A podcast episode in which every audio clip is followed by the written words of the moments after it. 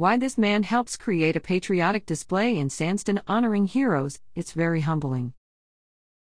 On a small plot of land in Sandston, Virginia, is a big showing of appreciation 140 American flags fly beside C and F Bank off Williamsburg Road. It's an initiative by Sandston's Rotary Club called Flags to Heroes. Member Tracy Pendleton helped place name tags on the flagpoles just underneath the stars and stripes. It's a very humbling event when you start hearing some of the stories behind some of these folks. We've had the leader of the Bedford Boys. Bedford, Virginia lost the highest per capita in World War II. One of those gentlemen is sponsored here, Pendleton said. We've had a gentleman who was sunk by German submarines and was picked up through a caravan, still alive.